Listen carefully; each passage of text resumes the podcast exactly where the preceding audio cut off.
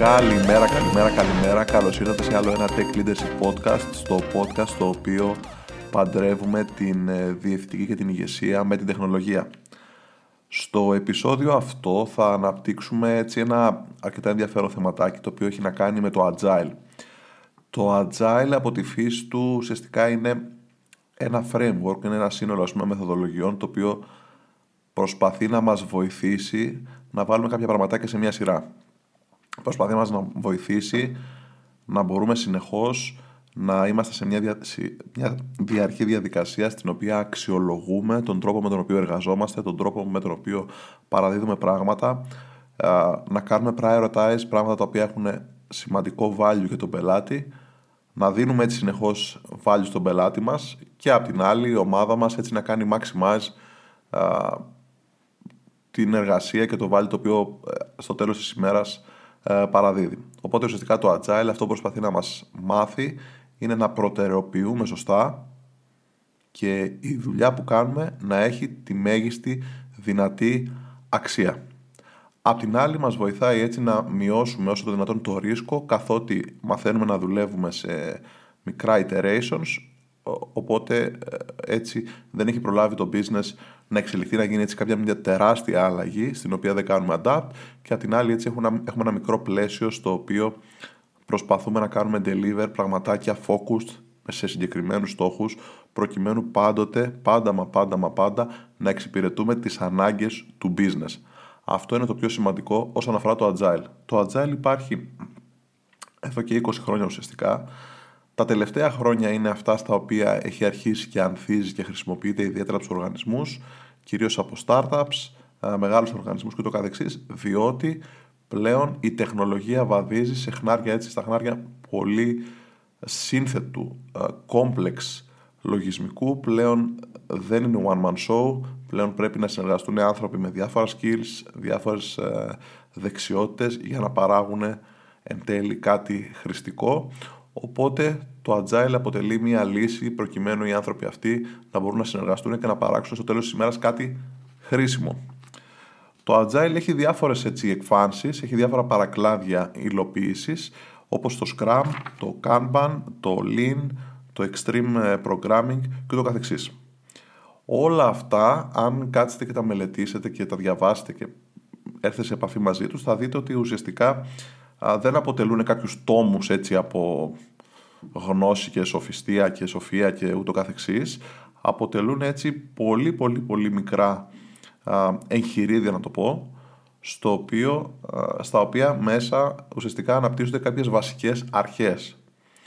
Όλο αυτό λοιπόν ουσιαστικά αποτελεί ένα framework, ένα πλαίσιο το οποίο προσπαθεί να μας διαμορφώσει ένα culture, προσπαθεί να μας μάθει να σκεφτόμαστε με έναν τρόπο, να ενσωματώσουμε, να αφομοιώσουμε σαν οργανισμό, σαν ομάδα κάποιες ε, βασικές αρχές και εν συνεχεία όλο αυτό να μπορέσει ο κάθε οργανισμός να το χρησιμοποιήσει και κάθε ομάδα με βάση το DNA της ομάδας, με βάση τους ανθρώπους που απαρτίζουν τον οργανισμό και την ομάδα και το καθεξής. Γι' αυτό λοιπόν και το Agile και το καθεξής δεν είναι ένα σύνολο πολύ αυστηρών κανόνων, δεν είναι στρατιωτικός ποινικός κώδικας, δεν είναι νόμος του κράτους, όπου αν δεν κάνεις αυτό θα πας φυλακή και θα φας 6 μήνες και το καθεξής. Δεν είναι έτσι. Είναι ένα loose πλαίσιο, επίθεση είναι loose, προκειμένου να μας δώσει κάποιες βασικές αρχές και ο κάθε οργανισμός και ο κάθε ομάδα να μπορέσει να τα αφομοιώσει με βάση τις ικανότητες και τα άτομα και εν γέννη το DNA και το culture του οργανισμού. Βασικές αρχές του Agile αποτελεί το transparency, δηλαδή η διαφάνεια σε όλες τις αποφάσεις, σε όλα τα σημαντικά ζητήματα ενός οργανισμού, σε όλα τα priorities, σε απαιτήσεις πελατών, σε σημαντικές κινήσεις που κάνει ο οργανισμός, σε στόχους του οργανισμού, σε αποφάσεις του οργανισμού, inspection, συνεχή επιθεώρηση διαδικασιών, που είμαστε, που πάμε, πετυχαίνουμε τους στόχους μας, ναι, όχι. Γι' αυτό υπάρχουν και τα μικρά iterations και adaptation, δηλαδή να μπορούμε να προσαρμοστούμε, να αλλάξουμε, να μεταβάλουμε προηγούμενες αποφάσεις οι οποίες δεν δούλεψαν, προκειμένου έτσι να προσπαθήσουμε με ένα διαφορετικό τρόπο, με μια εναλλακτική, να πετύχουμε καλύτερα τον στόχο μας και να έρθουμε πιο κοντά στο να δώσουμε value στον πελάτη μας. Αυτός είναι ο βασικός στόχος του Agile. Τώρα όλα αυτά ακούγονται έτσι πάρα πολύ ωραία, πάρα πολύ ενδιαφέροντα και τι όμορφα και τι καλά να συνεργαστούμε όλοι, να κάτσουμε, να φτιάξουμε, να δούμε. Για ποιο λόγο όμως το Agile πάμπολες φορές αποτυγχάνει; Τι είναι αυτό που το κάνει να μην μπορεί να εφαρμοστεί σωστά σε έναν οργανισμό. Τι είναι αυτό το οποίο το κάνει να είναι ουσιαστικά μια μεγάλη αστοχία και να χαθούν έτσι πόροι, ενδεχομένως χρήμα, χρόνος, διάθεση από ανθρώπους οι οποίοι προσπαθούν να το εφαρμόσουν. Θα αναπτύξουμε λοιπόν μερικά έτσι βασικά points τα οποία αποτελούν κατά κάποιο τρόπο pain points σε οργανισμούς οι οποίοι προσπαθούν να εφαρμόσουν το agile. Νούμερο ένα και βασικότερο είναι ότι όταν agile δεν είναι το σύνολο του οργανισμού, τότε ουσιαστικά υπάρχει ένα μεγάλο πρόβλημα. Συνήθως το πρόβλημα αυτό εμφανίζεται όταν προσπαθούν να είναι agile τα τμήματα ανάπτυξης λογισμικού και το καθεξής και η κεφαλή της εταιρείας αδιαφορεί και βαράει το ταμπούρλο, να το πω έτσι, με το δικό της ρυθμό, αδιαφορώντας για agile και το καθεξής. Μιλάμε συνήθως για το upper level management, όπου οι άνθρωποι αυτοί είναι εκείνοι οι οποίοι κλείνουν τα ενδεχομένως συμβόλαια, συμβάσεις, συμφωνίες, φέρνουν νέους πελάτες και ούτω καθεξής. Οπότε ένας οργανισμός ο οποίος θέλει το agile να δουλέψει και να βγάλει value για τον οργανισμό, ουσιαστικά οφείλει να εφαρμόσει το agile στο σύνολό του. Δηλαδή στο σύνολό της εταιρεία, σαν DNA, σαν culture, να δουλεύει με agile τρόπο. Και αυτό δεν προϋποθέτει μόνο εντός των τυχών της εταιρείας οι προγραμματιστές ή το QA και ούτω καθεξής να δουλεύουμε με agile τρόπο. Αυτό προϋποθέτει και η επικοινωνία με τους πελάτες μας να είναι σε αντίστοιχο μοτίβο. Δηλαδή και οι πελάτες μας να αντιλαμβάνονται ότι εμείς σαν οργανισμός δουλεύουμε έτσι. Έχουμε συνεχή iterations, κάνουμε πολλά releases, κάνουμε συνεχώς, είμαστε σε επαφή συνεχώς μαζί σας, συνεχώς κάνουμε inspect, να δούμε πού βρισκόμαστε. Έχουμε πολλά έτσι touch, touch base points όπου θέλουμε να δούμε πού έχουμε πάει, πού έχουμε φτάσει, τι είναι αυτό που εκκρεμεί, που έχουμε κάνει κάποια αστοχία, γιατί πάντα θα υπάρχουν αστοχίες, πάντα ο πελάτης ενδεχομένως περιμένει κάτι διαφορετικό και ούτω καθεξής. Άρα λοιπόν το upper level management εκτός από το να δίνει το ρυθμό εντός του οργανισμού, είναι και εκείνο που κατά κάποιο τρόπο εκπροσωπεύει τον οργανισμό στην επικοινωνία με τους εξωγενείς παράγοντες, με πελάτες και ούτω καθεξής. Οπότε είναι πάρα πολύ σημαντικό στο σύνολο του οργανισμού να έχει αφομοιώσει το agile και να προσπαθεί να το επικοινωνήσει και προς τα έξω. Στην επικοινωνία με πελάτες και το καθεξής. Το οποίο φυσικά δεν είναι, και, δεν είναι κάτι εύκολο, αλλά γι' αυτό αυτοί οι άνθρωποι βρίσκονται σε αυτές τις θέσεις, προκειμένου να μπορούν να χειριστούν και δύσκολες καταστάσεις. Νούμερο 2. Το agile να υλοποιείται εν μέρη. Είναι αυτό το λεγόμενο που λέμε ότι εμείς εφαρμόζουμε agile but. Είναι το agile but. Αλλά κάνουμε agile, αλλά δεν κάνουμε daily ε, meetings, daily catch-ups, daily scrum meetings. Δεν κάνουμε planning call, δεν κάνουμε retrospective call, δεν κάνουμε review call, δεν έχουμε milestones, ε, δεν έχουμε board, δεν ξέρω τι δεν έχουμε. Όλα αυτά, ε, το να υλοποιείται το agile, να προσπαθεί να εφαρμοστεί εν μέρη, επίσης δεν είναι agile. Δηλαδή, να εφαρμόζουμε τμήματα του framework, προφανώς είναι σαν να προσπαθούμε να, να ματαιοπονούμε ουσιαστικά γιατί εφαρμόζουμε εν μέρη κάποιες αλήθειες και δεν παίρνουμε το μέγιστο από το framework το οποίο θέλουμε να υλοποιήσουμε. Είναι σημαντικό λοιπόν ο οργανισμός να εφαρμόσει το agile με στον τρόπο, να εκπαιδεύσει το προσωπικό του, να φέρει ανθρώπους που έχουν αντίστοιχη εμπειρία, να εκπαιδεύσει τους ανθρώπους οι οποίοι χτίζουν ακόμα αντίληψη σχετικά με το agile και γενικότερα να σπρώξει στο σύνολο των ομάδων και των ε, εργαζομένων του σε μια στροφή προς το agile προκειμένου να αλλάξει το σύνολο του culture και το DNA του οργανισμού. Είναι πάρα πολύ σημαντικό, όπως είπαμε, το σύνολο του οργανισμού να ενστερνίζεται τις αρχές του agile. Νούμερο 3. Ε, το νούμερο 3 ουσιαστικά έχει να κάνει με την άγνοια και την ημιμάθεια των ανθρώπων ενός οργανισμού. Δυστυχώς ε, υπάρχουν πάρα πάρα πολλοί εργαζόμενοι και επαγγελματίες οι οποίοι δεν γνωρίζουν, δεν έχουν ε, πραγματική αντίληψη και γνώση τι είναι το agile, τι είναι όλο αυτό, για ποιο λόγο υπάρχει. Οπότε πολλές φορές ε, μεταφράζουν πράγματα εντελώς λανθασμένα, πολλές φορές επηρεάζουν και άλλους συνεργάτες τους, πολλές φορές βγαίνει μια γκρίνια στην ομάδα γιατί αυτό, γιατί στη μέση ενδεχομένως του milestone ήρθε ένα expedite και αυτό είναι λάθος και το milestone της ομάδος είναι ιερό, δεν θα μπορούσε να υπάρχει μεγαλύτερη αστοχία από τη συγκεκριμένη πεποίθηση. Το Agile, αυτό που μας διδάσκει, καταρχήν άμα διαβάσουμε το Agile Manifesto, είναι ότι πρέπει να κάνουμε welcome την αλλαγή. Όσο παλαβό και αν περίεργο και αν ακούγεται, ε, έχει μία δόση αλήθειας. Και η αλήθεια είναι η εξής ότι εμείς αν εργαζόμαστε σαν μια ομάδα, σαν μια αυτοτελής έτσι ομάδα, πάνω σε, για κάποιο πελάτη, να προσφέρουμε ένα value, να κάνουμε deliver ένα προϊόν και το καθεξής να αναπτύξουμε ένα project, δεν είναι αδύνατο έτσι. Είναι πραγματικά τρελό να πιστεύουμε ότι αυτές τις δύο, τρεις εβδομάδες, τέσσερις εβδομάδες που διαρκεί το sprint της ομάδος έχει παγώσει ο κόσμος γύρω μας. Έχει σταματήσει η γη να γυρίζει και όπως τον αφήσαμε πριν ξεκινήσει το milestone, έτσι θα τον βρούμε. Αυτό είναι όπως καταλαβαίνουμε εντελώς εκτός πραγματικότητας και το Agile έρχεται να το λύσει αυτό. Λέγοντας ότι ναι, μπορείς να διαχειριστείς expedites, αλλά με δομημένο τρόπο. Δηλαδή, αν έρθει ένα stakeholder και ζητήσει ότι είναι πάρα πολύ σημαντικό να γίνει αυτό γιατί υπάρχει ένα σοβαρό bug στο production που ενοχλεί τον πελάτη στο checkout και για να το λύσει η ομάδα θέλει τρεις μέρες development, πρέπει μετά να κάτσει η ομάδα να συζητήσει εσωτερικά, να κάτσει με τον product owner, να δει τι είναι, γιατί είναι αυτό σημαντικό, τι μπορεί να κάνει και να το διαχειριστεί. Οπότε όλη αυτή η οργάνωση που έχει η ομάδα τη δεδομένη στιγμή και ο ρυθμός με τον οποίο έχει η ομάδα να εργάζεται, βοηθάει την ομάδα να αντιμετωπίσει expedites, να αντιμετωπίσει σημαντικά έτσι, σημαντικές αλλαγές οι οποίες είναι εκτός προγράμματος και η ομάδα μέχρι στιγμής δεν τις έχει προϋπολογίσει στο πλανάρισμα που έχει κάνει. Οπότε ε, το να λέμε ότι α, εγώ δουλεύω σε αυτά δύο εβδομάδες, μη μου χαλάτε το, τον ειρμό της σκέψης μου. OK, okay, έχει μια δόση αλήθειας. Προφανώς δεν μιλάμε για 10-6 τη μέρα. Αυτό είναι εντελώς ε, χαοτικό.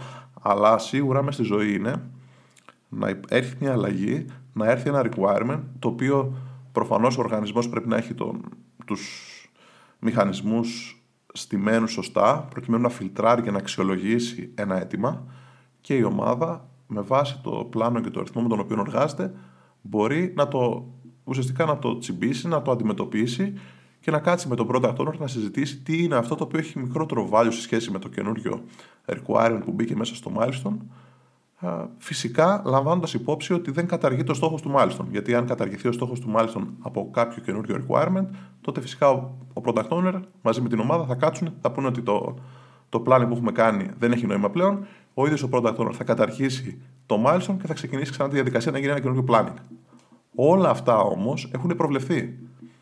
Οπότε η άγνοια και η μημάθεια είναι ένα βασικό πρόβλημα στο agile και αυτό και οι οργανισμοί οι οποίοι θέλουν να κινηθούν σε μια τέτοια κατεύθυνση είναι υπεύθυνοι να σπρώξουν τους ανθρώπους τους, να τους εκπαιδεύσουν και συνεχώς έτσι να υπάρχουν επαναλαμβανόμενα εσωτερικά sessions, workshops, παρουσιάσεις και το καθεξής προκειμένου να ενημερώνονται οι άνθρωποι, να αντιλαμβάνονται, να, να λύνουν απορίες, να κάνουν ερωτήσεις, να συζητάνε. Είναι σημαντικό όλο αυτό και θα βοηθήσει να έτσι να επιτευχθεί σοβαρή κατανόηση και αντίληψη των βασικών αυτών αρχών. Γιατί αντικειμενικά κάποιος άνθρωπος ο οποίος δεν έχει καταλάβει τις βασικές αρχές και αγχώνεται, προβληματίζεται, Α, δεν είμαστε agile, γιατί το κάνουμε αυτό και το καθεξής, προφανώς δημιουργεί έτσι και αρκετό frustration, άγχος, πίεση στους συνεργάτες του χωρίς κάποιον ιδιαίτερο λόγο. Και ο λόγος είναι η μη μάθεια. Οπότε λοιπόν ο οργανισμός οφείλει να το αναγνωρίσει αυτό και να σπρώξει τους ανθρώπους σε, έτσι, σε, στην κατάλληλη εκπαίδευσή του προκειμένου και οι άνθρωποι να μάθουν πώς θα βγάζουν το μέγιστο δυνατό value μέσα από αυτές τις διαδικασίες. Επόμενο είναι τα οίκος. Δυστυχώς, οίκο, ε, όταν αναφέρομαι οίκο, εννοώ προφανώς εγωισμός και το καθεξής, υπάρχουν σε όλες τις βαθμίδες ενός οργανισμού, είτε μιλάμε για επίπεδο κάποιου engineer, κάποιου tech lead, ενός ε, ε, head of engineering, CTO και το καθεξής το Agile αυτό που μας διδάσκει είναι πώς να υπάρχουν έτσι αυτοδιοικούμενες ομάδες. Ομάδες οι οποίες περιέχουν μέσα τους ανθρώπους που μπορούν να κάνουν deliver, έχουν το σύνολο των skills και των expertise που χρειάζονται και μπορούν έτσι να λάβουν αποφάσεις. Να οργανώσουν, να σχεδιάσουν, να ελοποιήσουν, να παραδώσουν.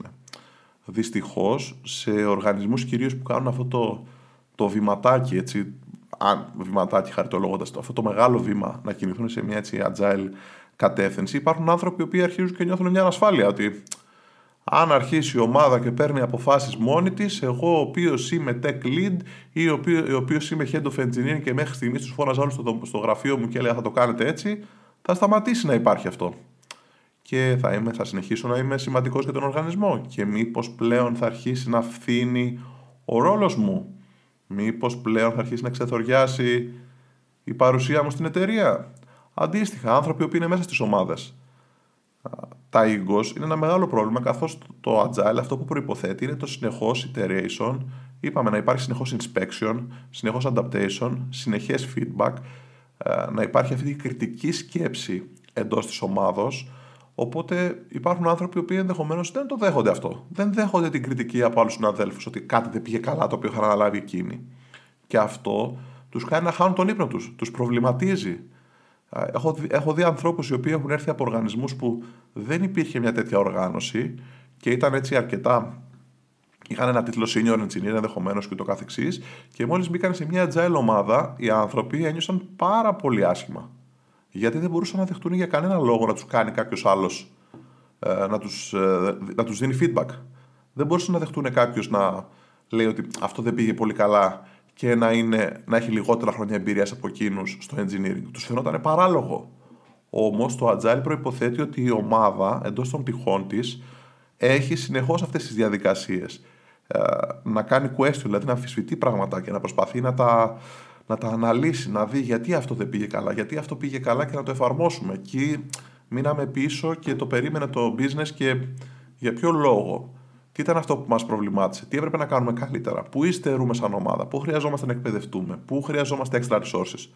Οπότε λοιπόν τα egos αποτελούν έτσι ένα τεράστιο φρένο για την εφαρμογή του agile από έναν οργανισμό και γι' αυτό οι άνθρωποι του upper level management συνήθως πρέπει να το καταλάβουν αυτό και στις θέσεις κλειδιά να έχουν ανθρώπους οι οποίοι είναι facilitators για, το, για ένα τέτοιο μηχανισμό management και όχι άνθρωποι που βάζουν τρικλοποδιά στη διαδικασία. Και αντίστοιχα, σαν σύνολο οργανισμός να έχει το culture να προσλαμβάνει ανθρώπους οι οποίοι είναι δεκτικοί σε ένα τέτοιο είδους ε, περιβάλλον το οποίο υπάρχει συνεργασία, υπάρχει συνεχής ανταλλαγή απόψεων, feedback, συζήτηση και καθεξής. Τέλος, όλα αυτά σχετικά με το agile ακούγονται πάρα πολύ ωραία και πάρα πολύ ενδιαφέροντα και collaboration και συνεχώς να δίνουμε value κτλ. Αλλά όλα αυτά απαιτούν ένα πράγμα. Απαιτούν από όλους μας να κάτσουμε και να κάνουμε τη δουλειά μας προσεκτικά, αναλυτικά, να γίνουμε καλοί writers και να προετοιμάσουμε το έδαφος για τους υπόλοιπους.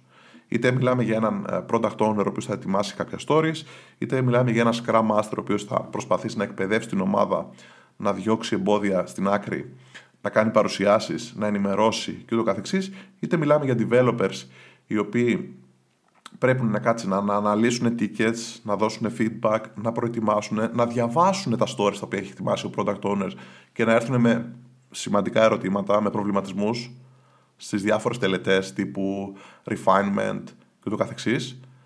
Ε, και όλο αυτό, όσο και ωραίο και αν ακούγεται, ο κόσμος, πολλοί κόσμος μάλλον, δεν είναι διατεθειμένος να το κάνει. Γιατί αυτό αποτελεί extra effort.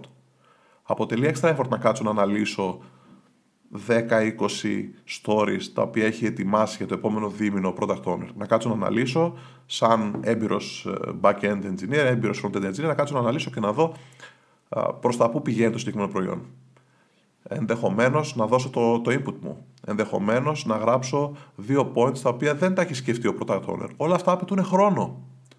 Απαιτούν χρόνο, απαιτούν κριτική σκέψη, ε, απαιτούν τη διάθεσή μας έτσι να θέλουμε να κάτσουμε να κάνουμε ε, γραπτός, ξεκάθαρο το point μας, να το ερώτημά μας και πρέπει οι ομάδες ουσιαστικά να αποτελούνται από ανθρώπους που θέλουν να το κάνουν αυτό.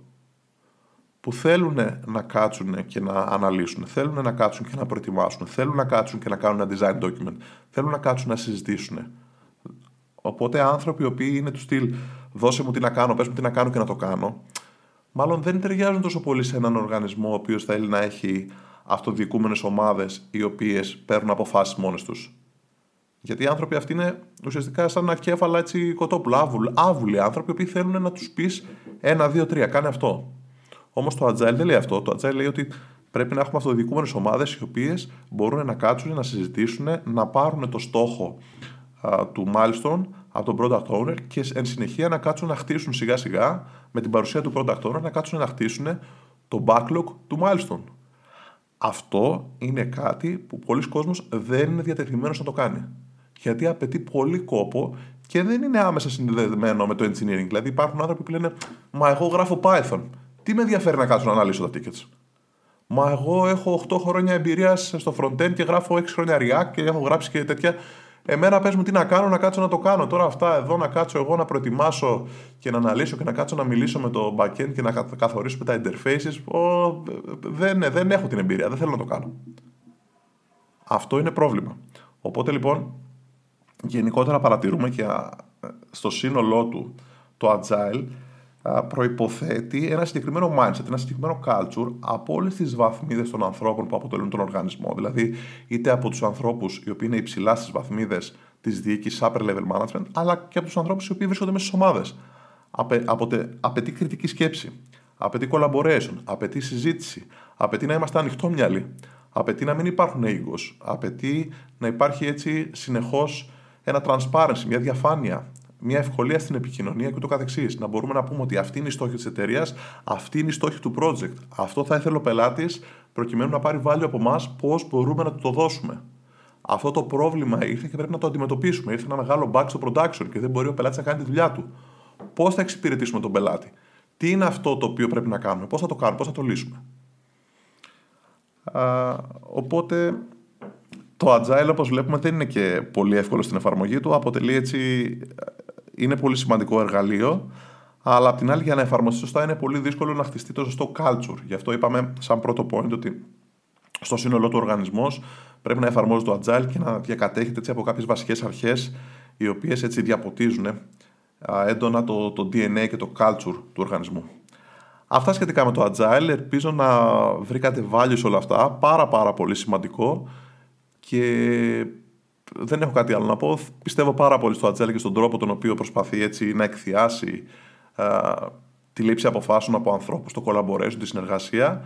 Νομίζω είναι κάτι το οποίο θα ανέβει ακόμα περισσότερο στο σύνολο των οργανισμών τα επόμενα χρόνια.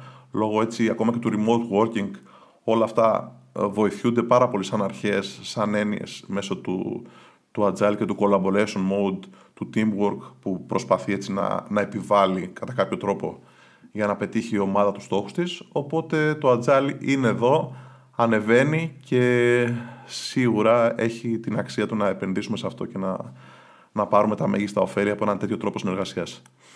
Αυτά είχα να πω μέχρι την επόμενη εβδομάδα. Ελπίζω να τα βρήκατε ενδιαφέροντα. Να είστε πάντα καλά. Σας ευχαριστώ πολύ.